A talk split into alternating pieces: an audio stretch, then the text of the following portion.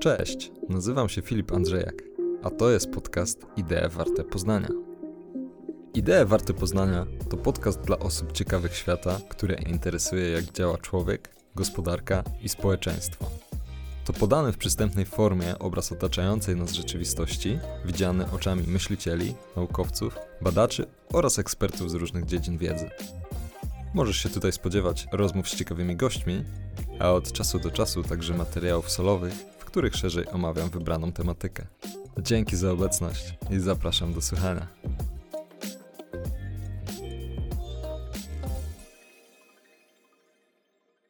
W dzisiejszym odcinku podcastu mam przyjemność gościć Karolinę Wiszumirską, ekspertkę z dziedziny opakowań. Karolina prowadzi na co dzień działalność badawczą i konsultingową, wykłada także na uczelni, gdzie dzieli się swoją wiedzą z zakresu jakości i bezpieczeństwa opakowań. Zapraszam do rozmowy. Cześć Karolina. Cześć. Dzięki za przyjęcie zaproszenia do podcastu. Z przyjemnością. Chciałbym naszą dzisiejszą rozmowę osadzić wokół tematu ekologiczności opakowań.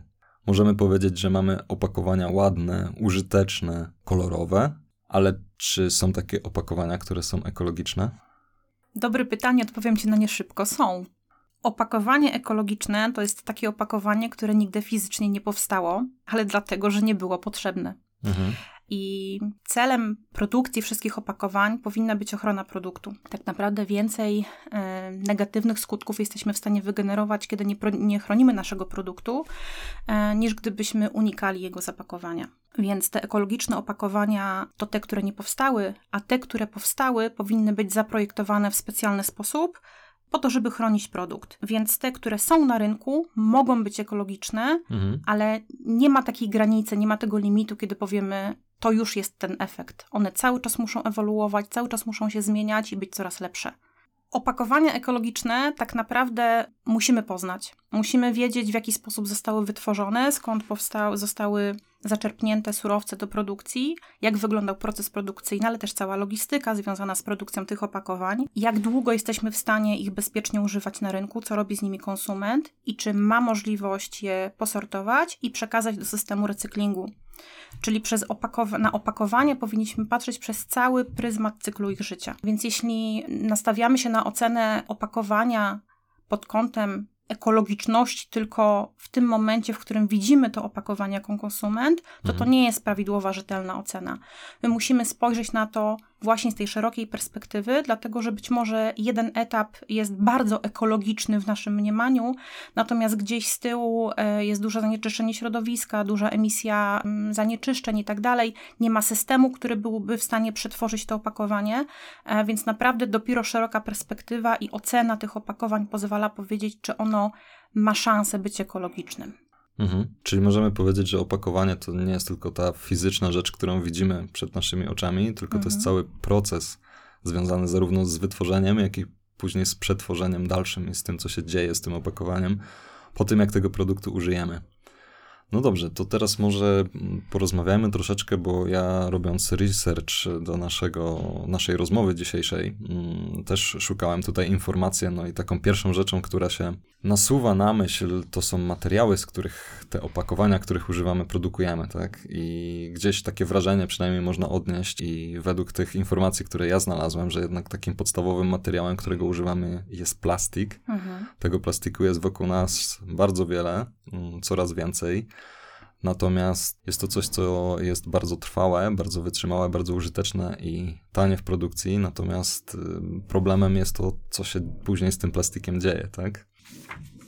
Jak tutaj w Twoim odczuciu wygląda kwestia właśnie plastiku, tego, co się z nim dzieje, w jaki sposób on powstaje? Czy mogłabyś w ogóle opowiedzieć, czy to faktycznie tak, że plastik jest tym podstawowym materiałem, z których tworzone są opakowania? Używamy słowa plastik w takim pejoratywnym znaczeniu. Kiedy chcemy coś powiedzieć źle, mówimy, że coś jest plastikowe, ale zrobione z plastiku i tak naprawdę nie wiemy, co to znaczy. Mhm. To słowo plastik to jest literalne tłumaczenie z języka angielskiego i my go używamy, bo ono jest krótkie. Powinniśmy mówić tak naprawdę tworzywa sztuczne lub syntetyczne, no ale tak nikt nie mówi. Więc ja też będę używała słowa plastik, ale będę starała się wytłumaczyć, że to jednak nie jest wszelkie zło świata. A czym tak naprawdę jest ten plastik? Czym są te tworzywa sztuczne? Większość tworzyw sztucznych wytwarzamy z ropy naftowej i używamy około 4% zasobów ropy do wytwarzania tworzyw.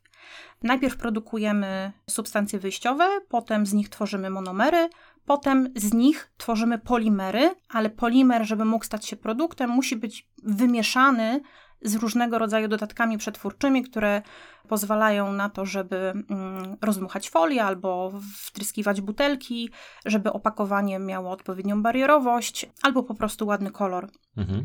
I to nie jest bardzo duża ilość ropy naftowej, którą my wykorzystujemy, dlatego że ponad 40% wykorzystujemy jej do celów energetycznych i ponad 40% do celów transportowych. A mimo tego cały czas poszukujemy innych źródeł pozyskiwania surowców do produkcji tworzyw. No i tutaj na arenę wchodzą tworzywa tak zwane zielone, które chcemy wytwarzać z surowców odnawialnych. Te surowce odnawialne to mogą być surowce roślinne, nawet zwierzęce, nawet mikroorganizmy mogą dla nas tworzyć różnego rodzaju polimery, które my jesteśmy w stanie później przetwarzać. Natomiast to są technologie młode, one są niestety dosyć drogie i te zielone biopolimery mają różne właściwości, moglibyśmy ich używać do różnych celów, ale jeszcze ich użycie jest zbyt drogie, po prostu. Okej, czyli na ten moment cały czas gdzieś te tworzywa oparte o ropę naftową, to jest podstawa. Tak, to jest podstawa, natomiast pojawiają się na rynku takie właśnie biotworzywa, biopolietylen, bioPET i to widzimy nawet na butelkach wody mineralnej. Te znaki już się pojawiają i są na produktach, po które możemy sięgać na półkach sklepowych.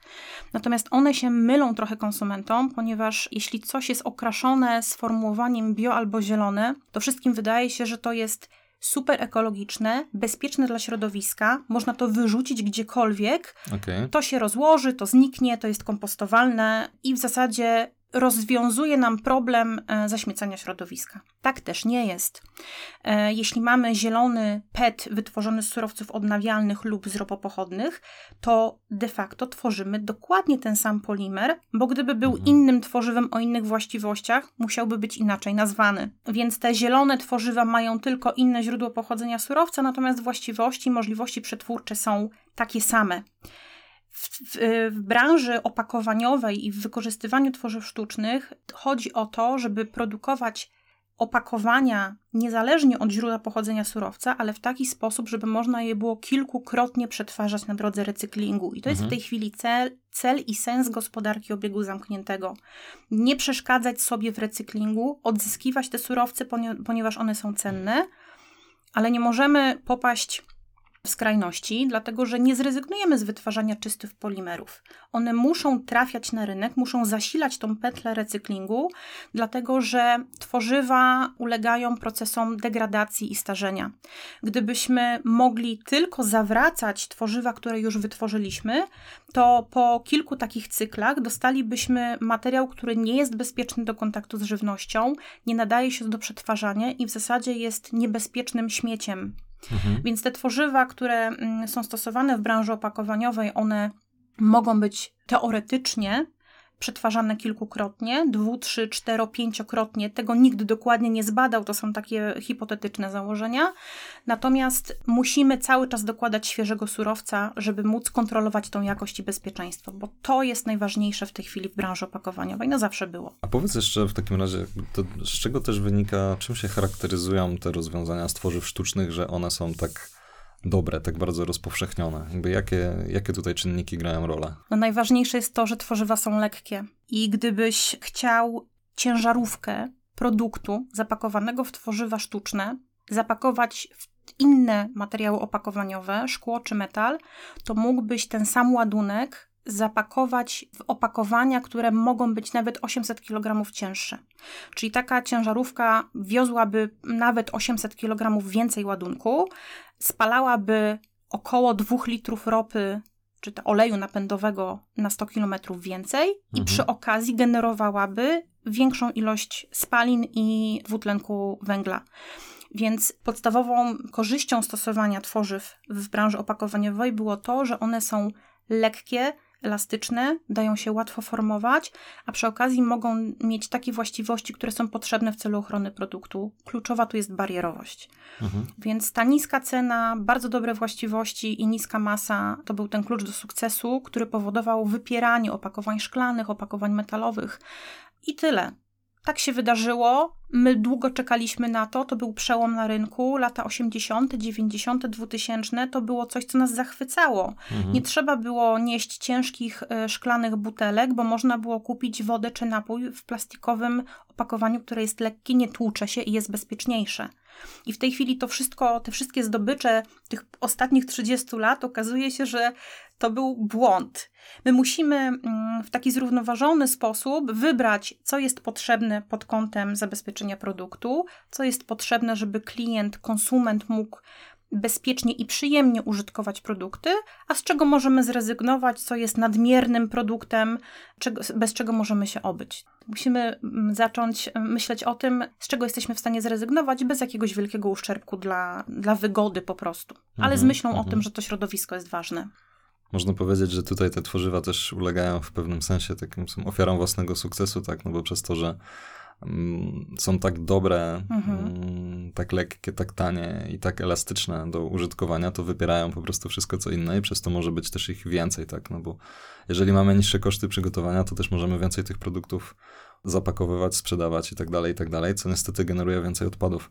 O tym może jeszcze za chwilę porozmawiamy, ale ja jeszcze wracając do tworzyw sztucznych, chciałem się też ciebie zapytać tutaj, czy możemy też powiedzieć, że są jakieś, bo wspomniałaś tutaj o pochodzeniu, tak, jakby to, czy to jest ropa naftowa, czy to są jakieś inne źródła, ale czy też możemy powiedzieć tutaj, że są jakieś, nie wiem, lepsze lub gorsze z takiego ekologicznego punktu widzenia rodzaje tworzyw sztucznych, czy jak to wygląda ta sytuacja?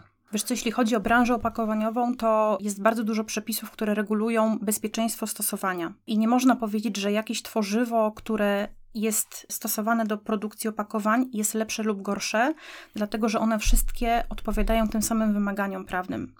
I akurat w internecie można znaleźć mnóstwo niesprawdzonych, po prostu błędnych informacji mówiących o tym, że jakiś rodzaj tworzywa jest toksyczny, a mimo tego produkowane są z niego opakowania. Tak nie jest. One wszystkie mają te same wymagania, te same progi i dopiero wtedy, kiedy je spełnią, mogą być bezpiecznie wypuszczone na rynek. Cały czas ta kontrola się odbywa, jest mnóstwo systemów zapewnienia jakości, jest mnóstwo kontroli. Oczywiście zdarzają się wpadki na rynku. Warto śledzić na przykład stronę GIS-u, gdzie są informacje o wycofaniu pewnych produktów. To rzadko są opakowania, chociaż zdarzają się, na przykład kalendarze adwentowe z czekoladkami, to później sobie jeszcze o tym powiemy. Ale na przykład bardzo często ostatnio widywałam wycofania bambusowych kubków do kawy wielorazowych, które mają być ekologicznym zamiennikiem jednorazowych, a okazuje się, że są gdzieś sprowadzane z zagranicy, gdzie ta kontrola nie była pełna, przepisy nie regulują takich wymagań, jakie są w Polsce i w Unii Europejskiej i taki produkt niezgodny trafia na rynek i potem jest jego wycofanie. Mhm. Ale opowiem Ci jeszcze na temat tych surowców odnawialnych i tego, że my możemy produkować też materiały, które są kompostowalne. I to jest też ciekawy wątek, warto się niemu przyjrzeć, ale pod jakby z takim krytycznym spojrzeniem. Dlatego, że wiele firm czy wielu konsumentów uważa, że produkowanie materiałów kompostowalnych to jest lek na całe zło. Gdybyśmy tworzywa ropopochodne, te, które, dla których powinna istnieć ścieżka recyklingu, zastąpili tworzywami biodegradowalnymi, to jesteśmy w domu. Mamy posprzątane, nic się nie dzieje, nie mamy śmieci. To też nie jest wyjście. Musimy myśleć o tym, jakie rozwiązania są odpowiednie dla danej potrzeby. I bardzo fajny jest przykład włoski, gdzie idąc na zakupy do marketu, kupując owoce i warzywa, na tym dziale nie masz polietylenowych zrywek, które są u nas popularne, na które wszyscy psioczą i wszyscy podnoszą wielkie larum.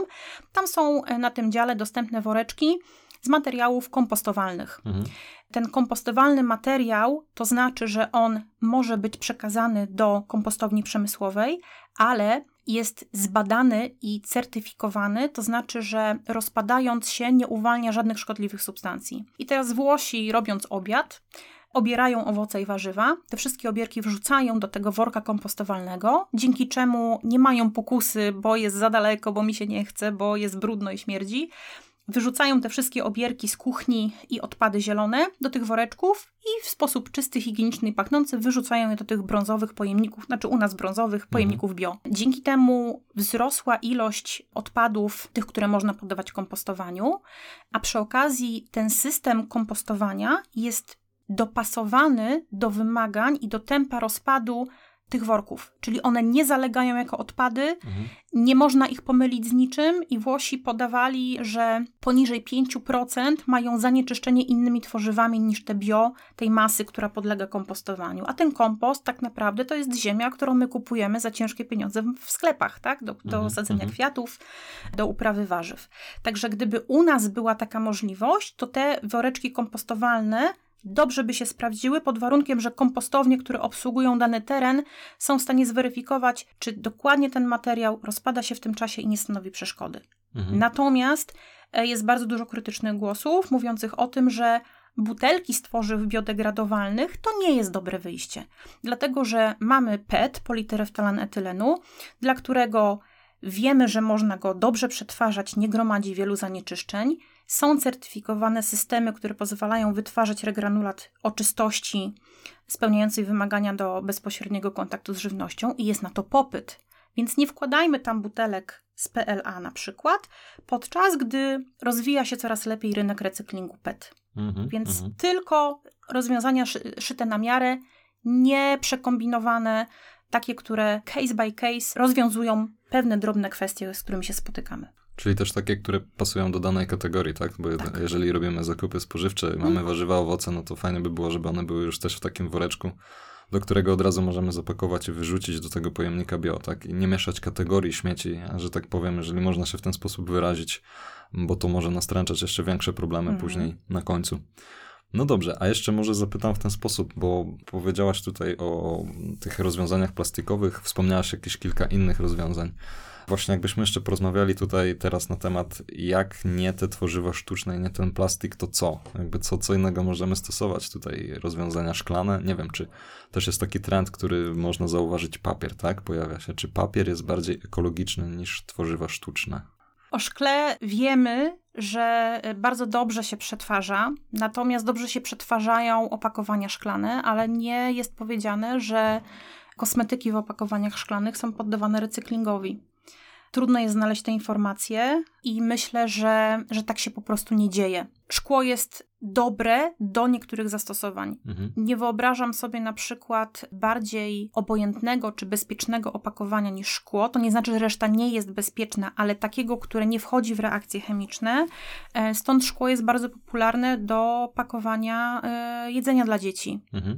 Można je długo przechowywać, ale też można bezpiecznie podgrzewać produkt w opakowaniu szklanym. Więc ten cel, ta potrzeba, ten materiał, świetna kompilacja. Natomiast nie wiem, czy chciałbyś używać na przykład żelu pod prysznic w opakowaniu szklanym. No myślę, że nie, bo to wpływa na bezpieczeństwo, tak, i pewne ryzykowne sytuacje, które mogą się zdarzyć i mogą cię skaleczyć. Więc pewne rozwiązania opakowania szklane tak, przechowywanie alkoholu, długie przechowywanie różnych produktów, możliwość podgrzewania wewnątrz, świetnie.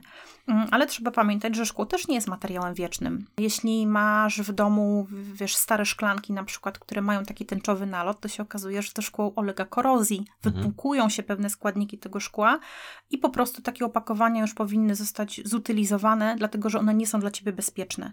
Szkło ma długi okres przydatności do spożycia czy do użycia, ale nie jest wieczne. A papier? Chciałbyś, żebym powiedziała, że papier jest bardziej ekologiczny niż tworzywa, ale to też zależy do jakiego celu. Papier to nie jest tworzywo. Papier ma inne właściwości niż tworzywo.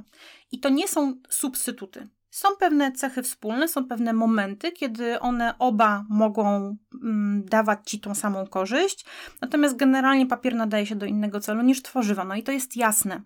Natomiast zaprzeczanie takim sytuacjom, no to prowadzi do pewnego rodzaju konfliktu, tak, interesów. I wiesz, musimy pamiętać o tym, że papier to nie jest po prostu czyste drewno. Papier to jest celuloza, jasne, ale ona jest przerabiana chemicznie, mechanicznie, tam jest mnóstwo dodatków, tam jest bardzo duży pobór energii, bardzo dużo wody. To jest gigantyczny proces, angażujący też procesy logistyczne, często na duże odległości. No i poza tym, żeby wyprodukować ten papier, to trzeba wyciąć drzewa. No tak. Właśnie.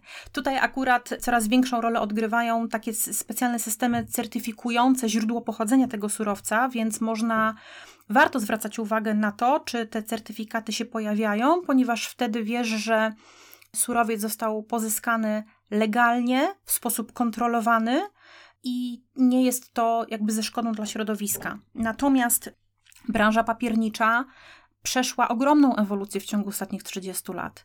Kiedy ja się jeszcze uczyłam na studiach o papierze, to mówiło się, że nowością jest wyeliminowanie procesów bielenia chlorem, który powodował bardzo duże zagrożenie, dlatego że uwalniały się dioksyny i furany do ścieków, wykryto to i stwierdzono, że ten proces trzeba zamienić. Są inne techniki bielenia czy podbielania papieru, takie, które dają odpowiedni efekt, no ale które nie są niebezpieczne dla środowiska. To nie znaczy, że branża papiernicza już jest ekologiczna. Ona cały czas ewoluuje. Tak samo jak cały czas ewoluuje branża tworzyw sztucznych. Tam cały czas jest coś do zrobienia, coś można zawrócić, ograniczyć, wykorzystać ponownie. To samo jest z papierem. W idealnym świecie papier krąży 6 razy, ale tego nikt dokładnie nie policzy, dlatego że my cały czas mieszamy te odpady, które wyrzucamy. Być może będzie zawrócony 4 razy. Tak naprawdę każdy proces przetwarzania papieru, ale też tworzyw powoduje obniżenie jakości tego surowca. I im gorszej masz jakości surowiec, tym mniej wartościowe produkty jesteś w stanie wytwarzać. Ostatnim etapem to są jakieś wytłoczki do jajek na przykład, albo podkładki do jedzenia na wynos, a potem to już jest spalenie. Wiele osób mówi o tym, że spalanie odpadów to jest błąd, tego się nie powinno robić. Tak naprawdę uważam, że to jest ostatni etap, kiedy możemy wyciągnąć energię, korzyść z tego, że używaliśmy kilkukrotnie tych materiałów, no bo tam jest zamknięta energia, którą możemy odzyskać, tak? I możemy jej używać do podgrzewania naszych domów, wytwarzania energii cieplnej w domach albo po prostu gdzieś w fabrykach na przykład. Więc im więcej razy jesteśmy w stanie to zawrócić, tym lepiej, a na końcu wykorzystujemy tą energię, którą wytwarzamy ze spalenia. Ciekawe jest też to, że lubimy papier, nie lubimy tworzyw, ale nie zauważamy tego, że często łączymy je w jeden materiał. Tak, właśnie chciałem o to spytać, bo ja też gdzieś tam sobie szukając na ten temat trafiłem w internecie na takie właśnie ilustracje pokazujące kubek, który wygląda na papierowy, tak z zewnątrz jest papierowy, natomiast gdzieś tam w środku jakieś plastikowe wzmocnienie jest wstawione, tak? No ale to jest za zasłonką, tego nikt nie widzi, nie? To jest ciekawe, że ludzie doskonale wiedzą, że papier pod wpływem deszczu i wody rozmięka i się rozpada, ale jakoś nie przyjdzie im do głowy to, że nie da się wytworzyć papierowej butelki do piwa albo do wody. No przecież to się rozpuści. W środku musi być tworzywo, musi być jakieś lepiszcze.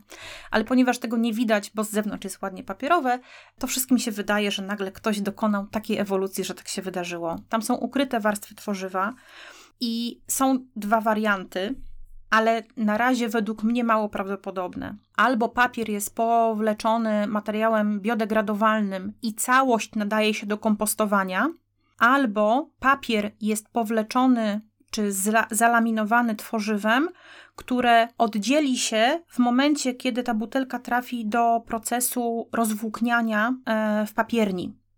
Ale i tak powstanie ten odpad z tworzywa. Ta warstwa gdzieś musi być wybrana.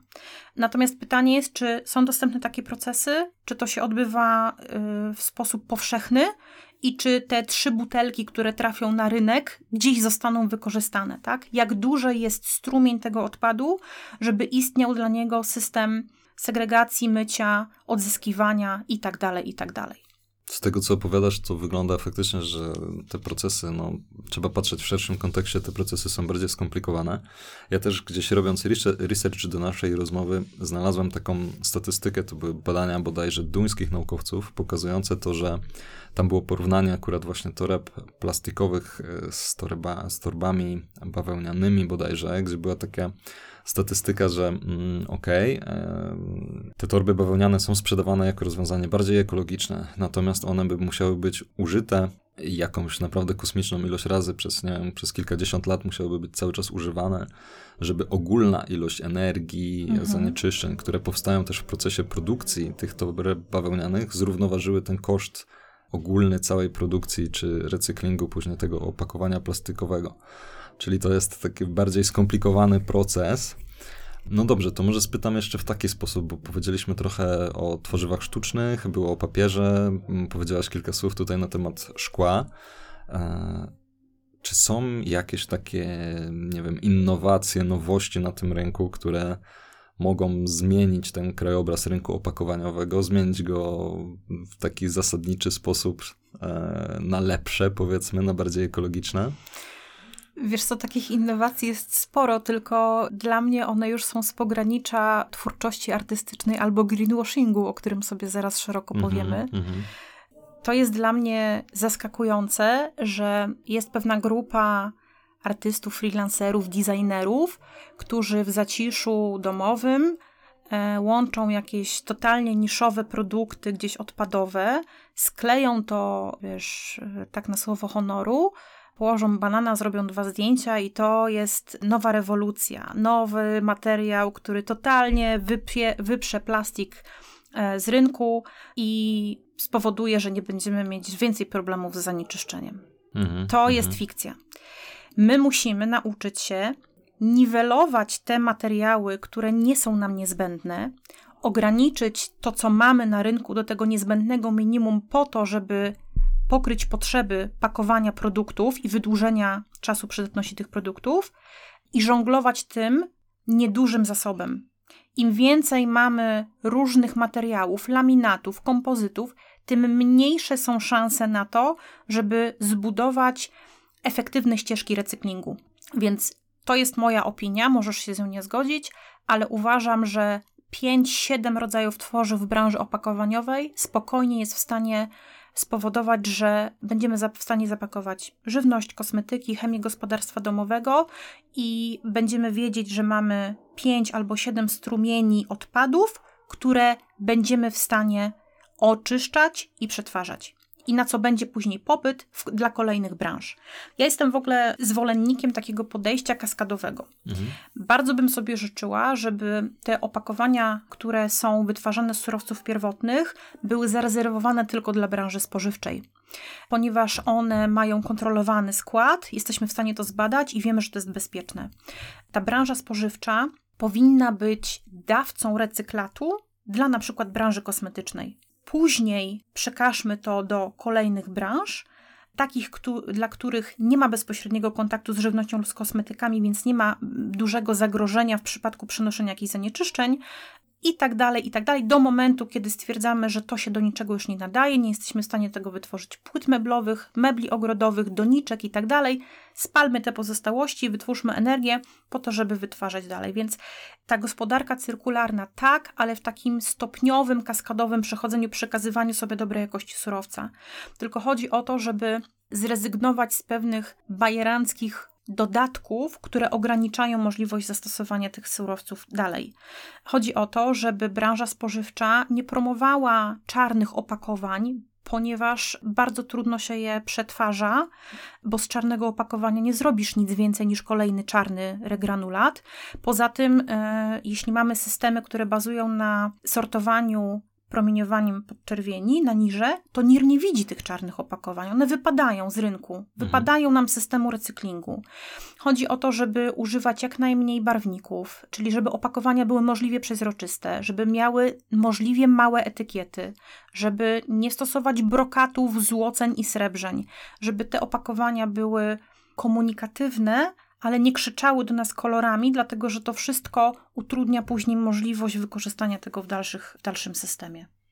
Czyli paradoksalnie tutaj takim najlepszym rozwiązaniem byłoby to, żeby uprościć tak naprawdę nasze opakowania, tak żeby można było je łatwiej posortować, łatwiej podzielić na kategorie. Ja tutaj chciałem nawiązać jeszcze przy okazji do jednej rzeczy, którą też mi się wydaje też jest istotna, bo to, co wspomniałaś, ja też gdzieś znalazłem to robiąc research, że też dlaczego tak ważne są opakowania w przypadku produktów spożywczych, to też chodzi o to, że dzięki opakowaniom produkty spożywcze mają dłuższe terminy, mogą być transportowane, tak, nie psują się, więc to też jest bardzo istotne. Nie możemy po prostu przestać pakować pewnych rzeczy, bo to jest jeden z najlepszych sposobów na to, żeby je zabezpieczyć i zakonserwować, tak, czyli to chyba też warto podkreślać, że takie całkowite wyrzucenie opakowań to też nie byłoby rozwiązanie, bo wtedy moglibyśmy zakłócić w jakiś sposób procesy dostarczania żywności, tak, czy przechowywania żywności. Ale możemy, wiesz, zmieniać design tych opakowań. Opakowanie zbyt duże w stosunku do zawartości to są te grzechy opakowaniowe. Jeśli kupujesz mięso pakowane technologią MAP, to ktoś Ci gwarantuje, że ta technologia przedłuża Ci czas przydatności do spożycia tego mięsa. Ale jeśli opakowanie jest tak duże, że mógłbyś zamiast 2 porcji włożyć tam 4, to znaczy, że albo dołóż więcej produktu, albo zmniejsz to opakowanie do takiej sensownej wielkości. Jest dużo takich analiz, ale to też wymaga odwagi producentów, żeby pokazywać takie dane. Ja widziałam niedawno taką symulację pakowania steków. Jeden kawałek steka wołowego pakowany na tacce styropianowej, obciągnięte zwykłą folią spożywczą, 2-3 dni terminu przydatności. Tak pakują czasami sklepy, jeśli mają rozbiór na miejscu. Technologia pakowania w mapie, w bardzo dużym opakowaniu, gdzie ta barierowość może nie być wystarczająca, to znaczy, że ten gaz z opakowania przenika na zewnątrz i do środka wchodzi tlen, to może być tydzień, a może i 2. Natomiast pokazane było opakowanie, które absolutnie owija, otacza to mięso. Jest go absolutnie malutko, bo ta folia ważyła niecałe 6 gramów, natomiast była folią wysokobarierową, ale stek był przydatny do spożycia przez 31 dni. Więc pytanie, czy ta folia barierowa, dla której nie ma systemu recyklingu, moglibyśmy ją tylko spalić, nie jest dobrym rozwiązaniem, używamy jej maksymalnie mało w stosunku do tych poprzednich wersji, gdzie używamy dosyć dużo surowca i choćby to zanieczyszczenie tą krwią czy tymi sokami z mięsa nie spowoduje, że na przykład tego opakowania nikt nie podda recyklingowi. To są trudne wybory, ale to wymaga analizy. Mówiliśmy o tym, że patrzymy na produkt z całego cyklu życia. Są takie narzędzia, bardzo popularna jest teraz analiza LCA, Life Cycle Assessment, i ona bazuje na pewnych danych. I jeśli producent ma możliwość i odwagę zebrania swoich danych dla swojego produktu, dla swojego procesu, da te dane do obliczeń, to na tej podstawie można dokładnie wskazać, gdzie środowiskowo on ma duży wpływ, a gdzie ten proces jest dopracowany i nie wpływa negatywnie na przykład na środowisko. Dobrze, to może pomówmy teraz jeszcze chwilę, bo gdzieś już wspomniałaś ten termin i chciałem do tego nawiązać, tak, czyli greenwashing. Co to oznacza? Greenwashing, czyli malowanie trawy na zielono, tak, jak to się śmiejemy. Dokładnie. Wiesz co, to są takie ciemne strony rynku i do tej pory wydawało mi się, że greenwashing jest zarezerwowany dla kosmetyków.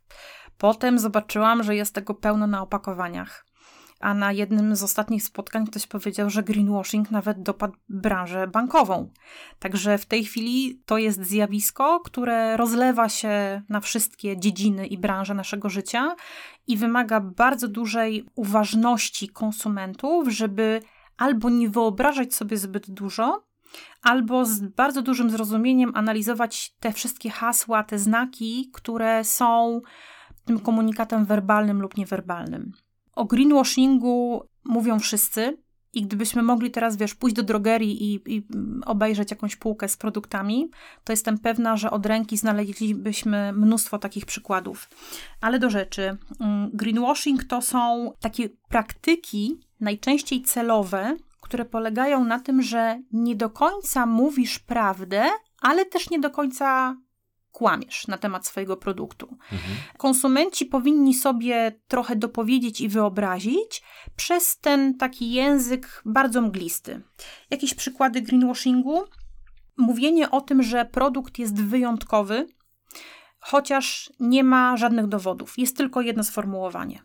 Mówienie o tym, że produkt chroni środowisko, używając jakichś takich ogólnych sformułowań, które nic nie znaczą. I bazowanie na tym, że ktoś w to uwierzy. Mhm. Że jesteśmy ekologiczni, że jesteśmy zieloni, że jesteśmy bio, chronimy planetę, jesteśmy jej przyjaciółmi. To są takie sformułowania, które nic nie znaczą. No, być przyjacielem planety, no kto nie jest? W końcu wszyscy tu żyjemy. Mówienie o takich rzeczach, że jeden produkt jest lepszy niż drugi, chociaż są takie same. Ale producent X używa jakiegoś sformułowania, a producent Y je pominął, bo uważa je za niezasadne. Mhm. Więc porównywanie się do innych produktów w taki negatywny sposób też jest tym greenwashingiem. To jest po prostu mnóstwo różnych zabiegów słownych, ale też takich graficznych, wizualnych, tak, mhm. które dają ci takie poczucie, że jednak ten produkt jest ekologiczny.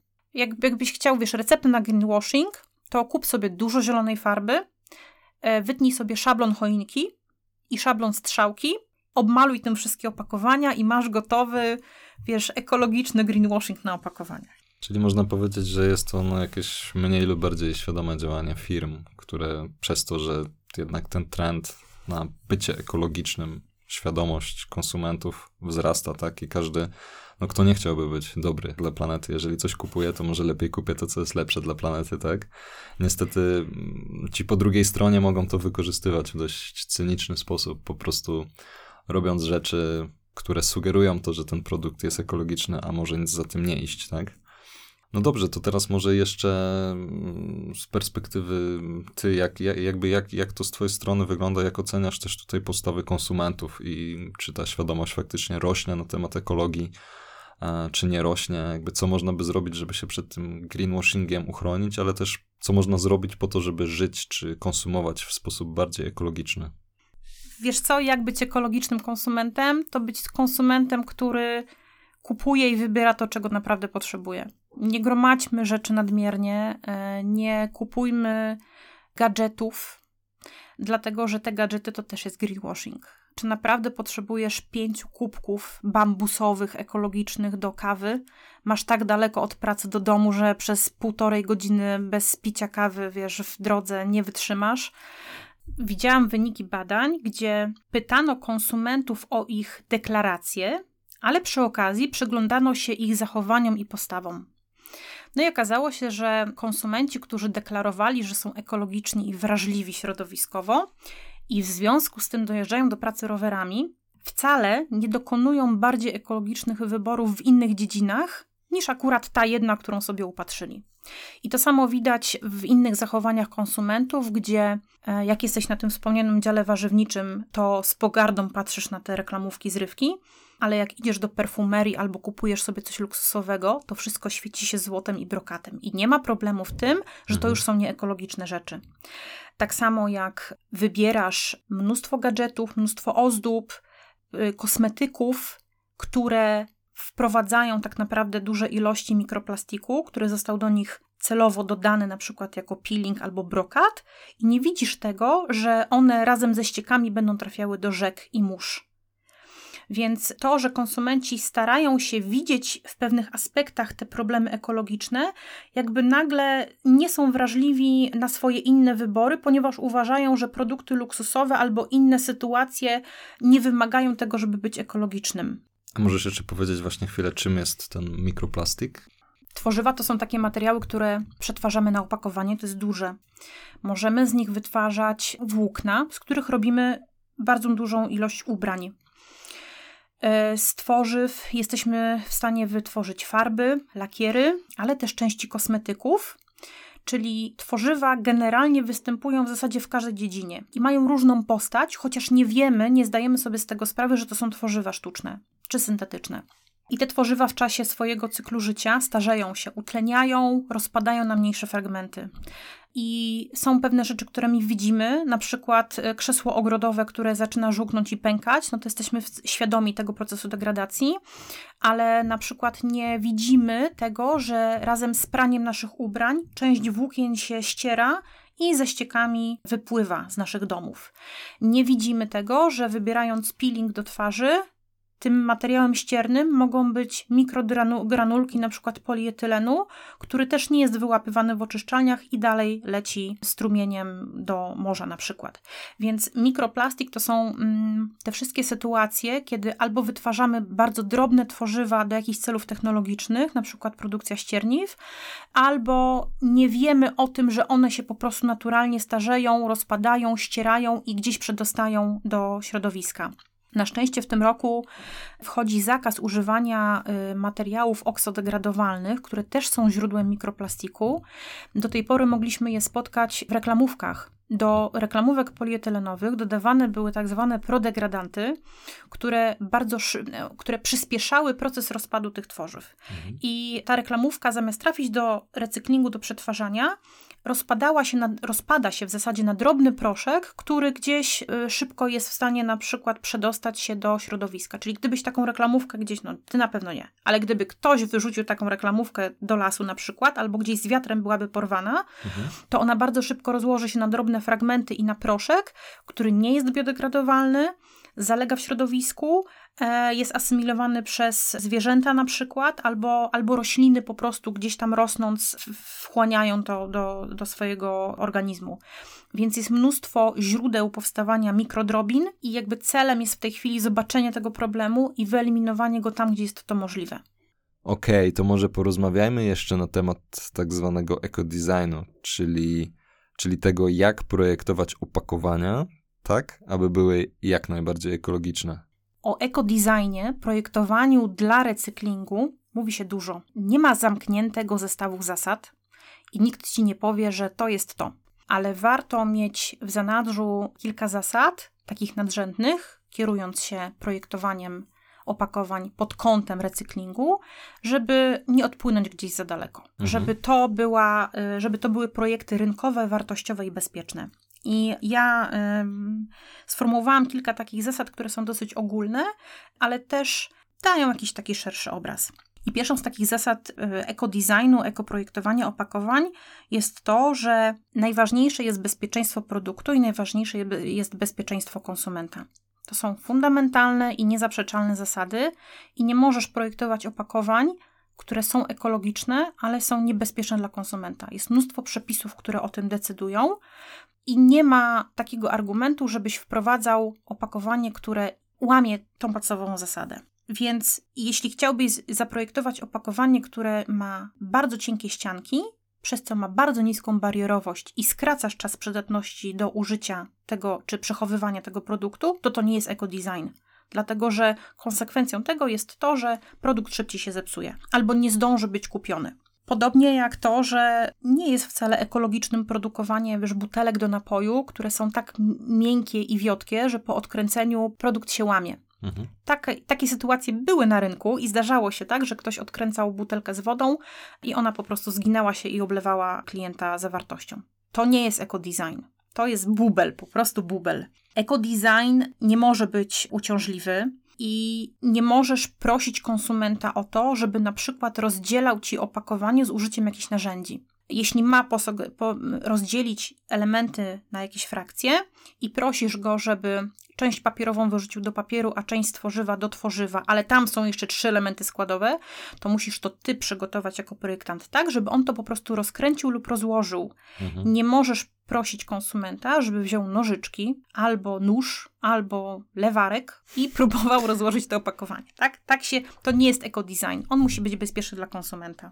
Uważam, że ekodesign opakowań to jest szansa na ewolucję i przygotowanie konsumenta do zmian, a nie rewolucyjne zmiany, które są niewygodne, które odstraszają konsumenta i nie są dla niego korzyścią. Więc delikatne zmiany pokazują też producentom, czy te zmiany są akceptowalne, ale też czy one idą w dobrym kierunku. Czy uzyskujemy taki efekt, który chcielibyśmy, czy to jest po prostu pozorne działanie. Każda zmiana procesu produkcyjnego związana z modyfikacją linii albo z zakupem nowej linii to są miesiące pracy, to są setki tysięcy złotych, więc nie można zakładać takich zmian, które będą generowały też zbyt dużo kosztów. Ekodesign nie może przeczyć prawom ekonomii i rentowności biznesu, bo firma, która bankrutuje, też nie jest ekologiczna. I najważniejsze jest to, żeby ekodesign, dobierając materiał, konstrukcję, jego wielkość, myślał właśnie szeroko w tym cyklu życia.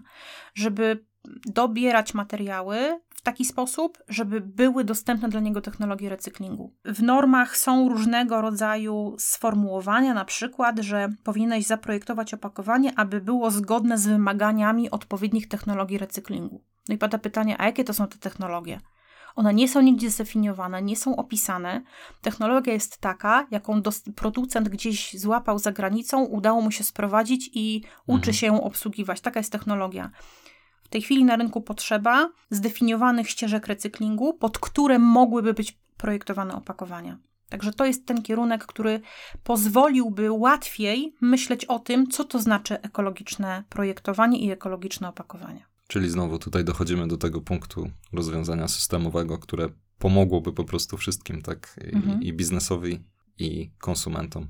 Ja myślę jeszcze też w nawiązaniu tutaj do tego, co powiedziałaś i tego, co sobie chwilę mówiliśmy o tym, co robić, żeby być ekologicznym, bo tu powiedziałaś o takich rzeczach, które możemy każdy z nas zrobić, tak, w swoim życiu codziennym. Co jeszcze byśmy tutaj mogli zrobić? Bardzo dużo mówi się o tym, że tworzywa, te wszystkie śmieci, które generujemy, zanieczyszczają morza, oceany, lasy, jeziora. I to jest straszny widok. To, jak się widzi w telewizji, to naprawdę jest przerażające. Ale ciekawe jest to, że idąc ulicą i widząc walający się papier albo butelkę, niewiele jest osób, w zasadzie prawie wcale, które są w stanie schylić się po nią i wrzucić ją z powrotem do kosza.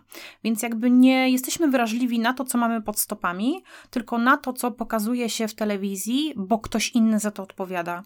Więc jeśli coś ci się turla pod nogą na ulicy, to schyl się i podnieś to i wyrzuć do kosza. To jest w tej chwili tak rzadka sytuacja, że telewizja śniadaniowa robi o tym dokumenty, tak, że starszy pan podniósł papierek czy jakiś śmieć z ulicy. Mhm. To jest tak rzadkie, że może zacznijmy od tego, co mamy wokół siebie.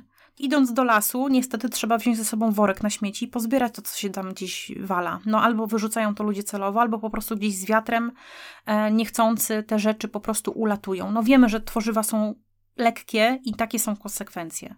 Ja się też zastanawiam tutaj, bo też wspomniałaś o tym, że istotne są tutaj nie tylko same produkty, ale też całe procesy wokół tego, czyli też wydaje mi się, że chyba powinniśmy jako konsumenci, czy jako ludzie, którzy są świadomi, edukować się na ten temat, to jest jedna rzecz. Tutaj myślę, że też dzieją się pewne pozytywne zmiany, typu właśnie informacje o tym, jak segregować odpady. Pojawiają się jakieś kampanie informacyjne na ten temat, czy też niektóre produkty są lepiej oznaczone i wskazują faktycznie, tak, do którego pojemnika powinniśmy to wyrzucać, czyli to jest na pewno korzystne zjawisko, ale myślę, że też powinniśmy chyba wszyscy podnosić swój poziom edukacji, dowiadywać się i też wywierać pewną presję, tak, czy to na polityków, czy na system, po to, żeby wprowadzać też rozwiązania systemowe, które mogłyby to zmienić w większej skali, bo nie wiem, takie jest moje odczucie, że oczywiście każdy indywidualnie jest za to odpowiedzialny i powinniśmy o to dbać, ale tym jeszcze nie zmienimy chyba wszystkiego, tak?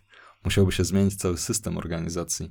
Wiesz co, ja jestem członkiem, obserwatorem różnego rodzaju stowarzyszeń branżowych i jestem pełna podziwu zapałowi tych ludzi, którzy sami wyznaczają sobie cele, tworzą porozumienia, koalicje, łączą się po to, żeby wypracować branżowe rozwiązania, zgłaszać potrzeby, wymieniać się fachową wiedzą, do której dostęp jest trudny, ale też właśnie jeśli mają możliwość, to przekazywania tej wiedzy właśnie wyżej, żeby wypracować pewne rozwiązania, które są realne do wdrożenia, rynkowe i możliwe, biorąc pod uwagę te technologiczne rozwiązania.